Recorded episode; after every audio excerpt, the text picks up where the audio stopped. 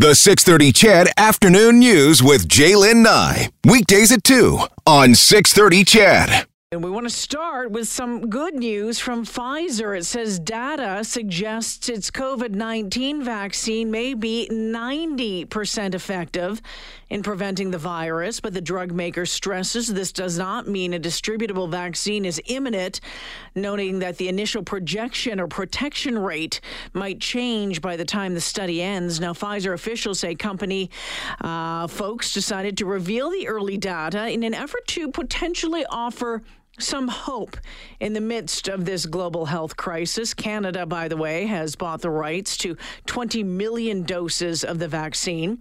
Now, worldwide, more than 50 million people have now been infected with COVID 19. The virus has claimed the lives of 1.2 million people. And here in Alberta, we're seeing record breaking numbers of new cases, a total of what it was about 1,600 over the weekend. We're starting the show this afternoon with Dr. Lorne Tyrrell, the founding director of the Li Ka Shing Institute of Virology.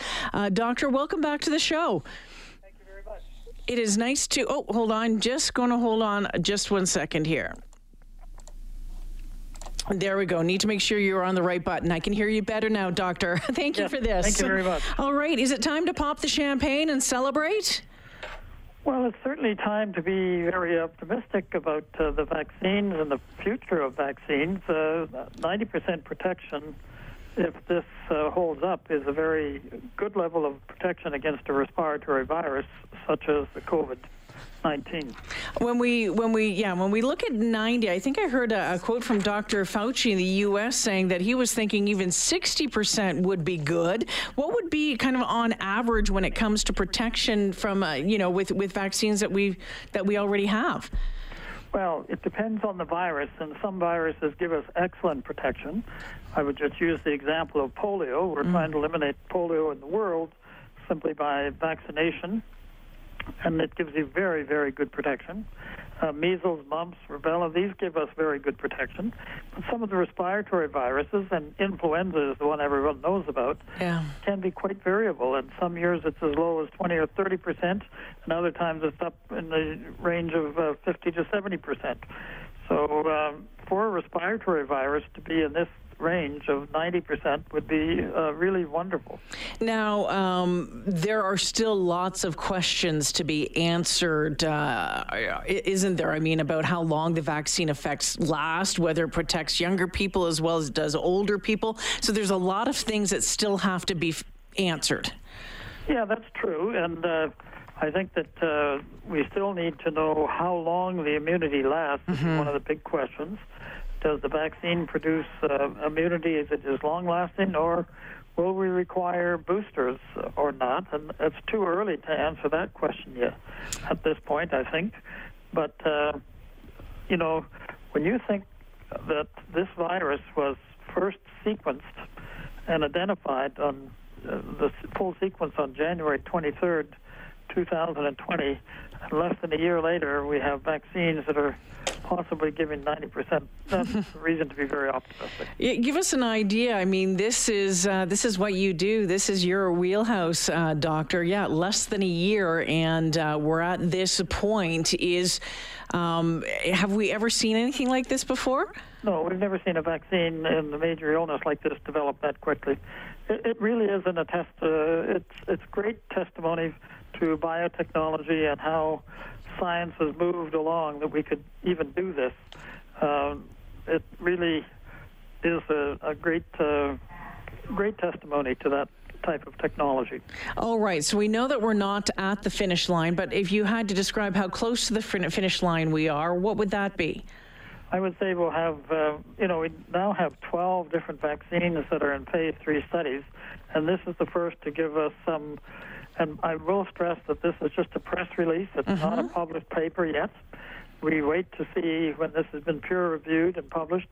But if the protection is at 90%, and I hope that some of the other vaccines that we're developing will also give similar protection, then uh, that's a very good sign for us and how we could move towards getting control of this virus. The um, Pfizer said that if all goes well, that it could file an emergency use application with U.S. regulators later this month. That what would that allow it to do? Well, that allows it to be used in the U.S. Uh, earlier than it would in Canada. We don't have the same mm-hmm. use regulation. However, uh, Health Canada will be reviewing all of the data and uh, approving it when they feel it's safe and effective. So, the Pfizer saying today that it was very encouraged, and, and that's how we're describing this as, as, encouraging news. And they wanted to put this news out there because they felt they were in a position to potentially offer some hope amid the pandemic. Do you think that they should have announced this today? Well, I think that uh, you know we're seeing a lot of things announced through press releases that I would be more comfortable if they were announced on the day that the results were reviewed by a peer-reviewed uh, mm-hmm. committee and that they were published in a, in a very reputable journal.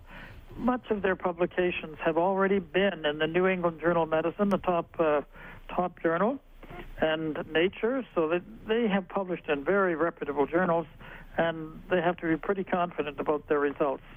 As you mentioned, very reputable company. Yeah, and as you mentioned, this this drug, this this uh, project that they're working on, is one of ten possible COVID nineteen vaccine candidates in late stage testing around the world. Um, what other ones are you keeping a close eye on?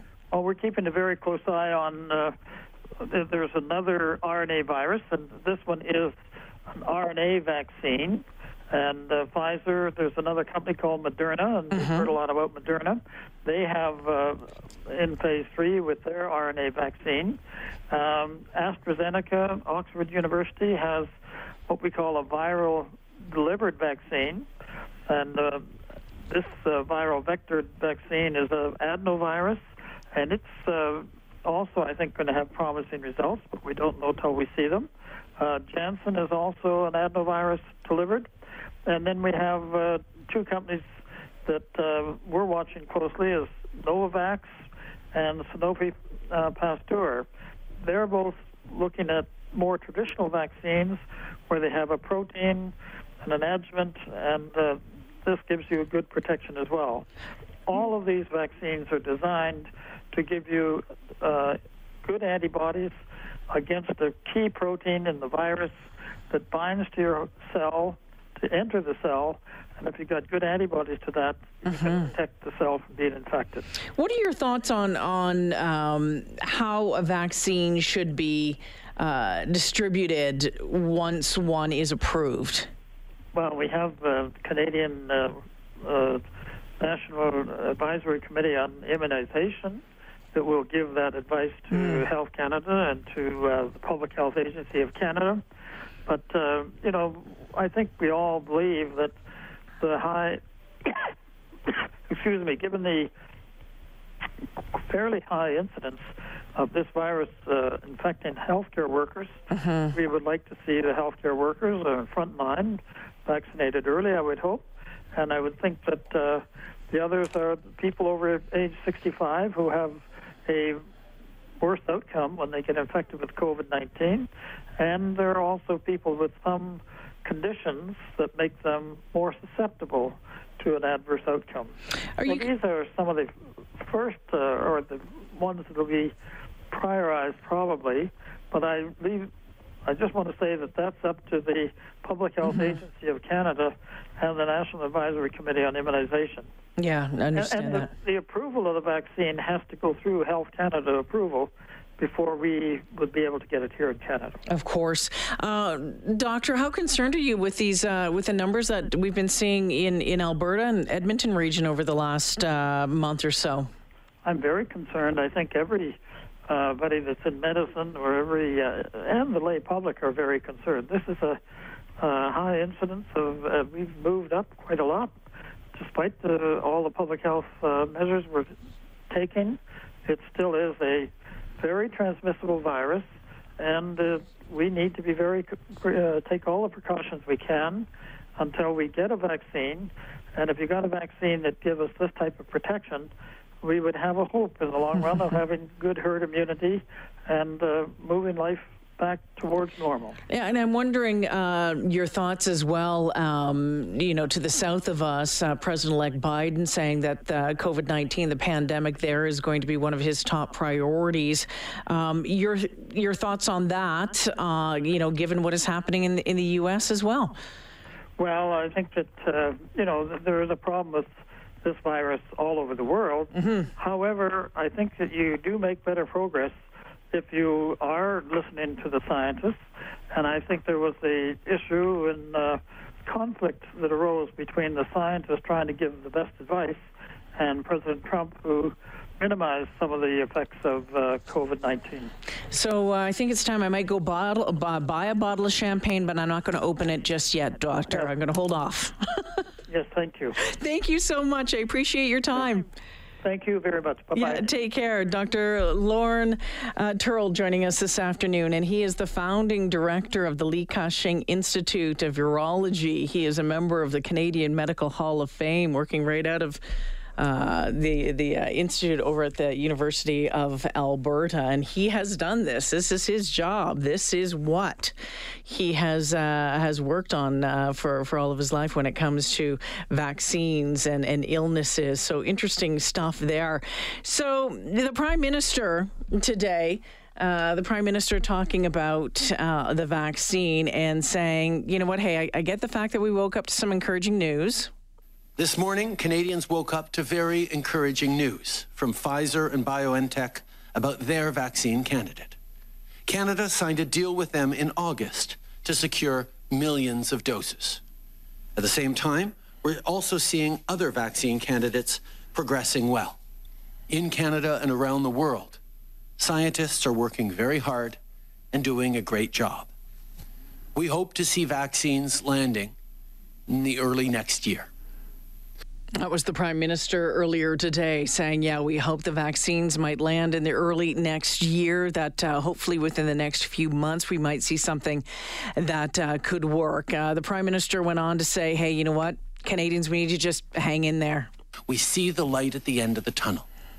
We are hopeful we are getting there because our scientists are working incredibly hard. But we need to do our part. We need to stay strong and hang in there a few more months. Maybe more than that, but we can see it coming. So download the COVID Alert app. Keep your distances. Reduce your gatherings to essential members of your family. And follow local public health advice. That's how we'll get through this winter to a spring and a summer that will be much better. I promise. Mm, gosh, we can only hope so. And again, so uh, the numbers from the weekend um, on Saturday, on Saturday, there were 919. Uh, new COVID 19 cases announced. And uh, then on Saturday or on Sunday, there were 727 cases being reported, bringing the weekend total to what 1,600 and what 46. Over the weekend, 11 people died, all of whom seniors in either hospitals or continuing care centers in the province. You'll remember on Friday, that Dr. Hinshaw was joined by Premier Jason Kenney. There'd been a lot of calls for the Premier to show up and, you know, maybe start talking about this pandemic again because he'd really been a little bit MIA on the COVID front for the past couple of months, letting Dr. Hinshaw take uh, deal with with most of it. But he did join her on Friday and. Um, said, you know what? You need to stop partying. You need to stop having social gatherings at your place. Um, and, and those were two of the, the big ones. And Dr. Hinshaw, once again, having a news conference today. You'll hear it in just over an hour's time. We'll, we'll find out uh, the latest on COVID 19 in Alberta from her. Uh, we can tell you as well that the province still dealing with. Um, their online reporting system. They were having some more problems on the weekend. Uh, we didn't get breakdowns on zones, hospitalizations, or recoveries uh, from the information on the weekend. Hopefully, we'll get more of that today.